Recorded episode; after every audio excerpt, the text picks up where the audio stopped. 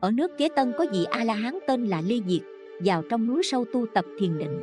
Một hôm, có kẻ mất trâu đi tìm, theo dấu vết mà đến chỗ đó.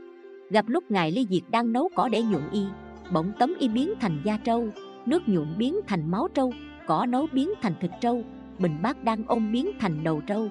Người chủ mất trâu thấy vậy liền bắt ngài đưa lên quan địa phương, tống giam vào ngục. Ở trong ngục 12 năm phải lo việc nuôi ngựa và dọn phân ngựa. Khi nghiệp duyên sắp hết đệ tử của ngài ly diệt từ xa dùng thần nhãn nhìn thấy thầy mình bị giam trong ngục ở nước tế tân, liền đến nói với vua nước ấy. Vua nghe xong nói rằng, trong ngục nếu có vị tăng nào xin ra khỏi ngục. Ngài ly diệt vừa nghe thì râu tóc tự rụng, toàn thân bay dọt lên giữa hư không, hiện đủ 18 phép biến hóa. Đức vua nhìn thấy lấy làm xấu hổ, quỳ xin sám hối tội đã giam cầm a la hán ngài ly diệt liền dạy rằng, vua không có tội, đó là do nghiệp duyên đời trước của ta. Trong đời quá khứ ta có lần bị mất trâu. Nhân đó mà nghi ngờ du oan cho một vị a la hán mắng chửi vị ấy suốt một ngày đêm.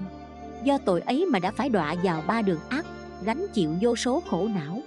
Đến nay tai ương vẫn còn chưa dứt, nên tuy đã chứng quả a la hán mà vẫn bị du oan, bán bổ lời ban a la hán là bậc tu hành đã dứt được sự tái sinh, thoát khỏi luân hồi, vậy mà vẫn không thoát được dư báo của nghiệp. Đó là vì kẻ oan gia đối nghịch của họ vẫn còn đó.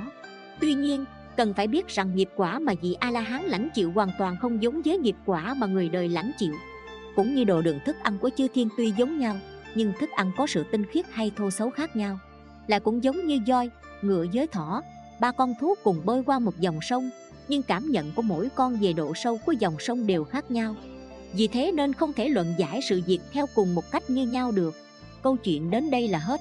Cảm ơn các bạn đã chú ý theo dõi nhớ follow kênh mình để được nghe những câu chuyện phật giáo ý nghĩa mỗi ngày nhé.